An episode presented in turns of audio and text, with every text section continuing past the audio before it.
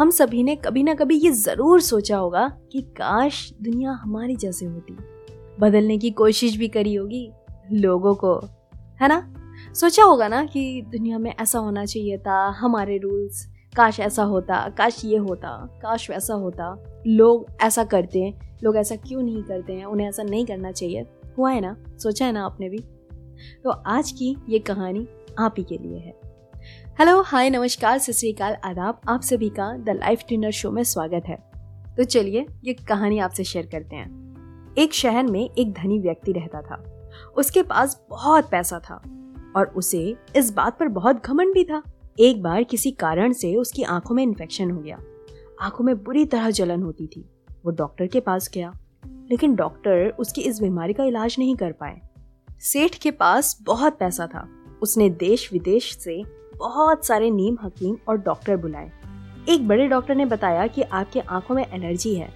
आपको कुछ दिन तक सिर्फ़ हरा रंग ही देखना होगा। और कोई और रंग देखेंगे तो आपकी आँखों में परेशानी होगी। अब क्या था? सेठ ने बड़े बड़े पेंटर को बुलाया और पूरे महल को हरे रंग से रंगने के लिए कहा और बोला, मुझे हरे रंग के अलावा कोई और रंग दिखाई नहीं देना चाहिए। मैं जहाँ से भी गुजरूं, वहाँ हर जगह हरा रंग कर दो। इस काम में बहुत पैसा खर्च हो रहा था। लेकिन फिर भी सेठ की नज़र किसी अलग रंग पर पड़ जाती थी, क्योंकि पूरे नगर को हरे रंग से रंगना संभव नहीं था। सेठ दिन प्रतिदिन पेंट कराने के लिए पैसा खर्च करता जा रहा था।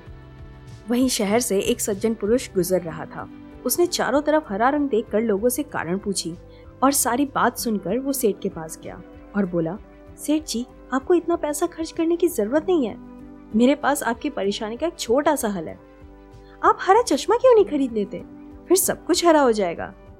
सेठ की आँख खुली की खुली रह गई। उसके दिमाग में यह शानदार विचार आया ही नहीं। वह बेकार में इतना पैसा खर्च किए जा रहा था।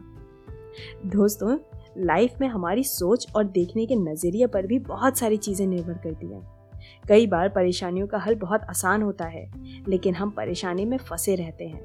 और सिर्फ़ इतना ही नहीं कभी कभी हम दूसरों को बदलने चलते हैं, जबकि बदलाव की ज़रूरत हमें खुद में होती है।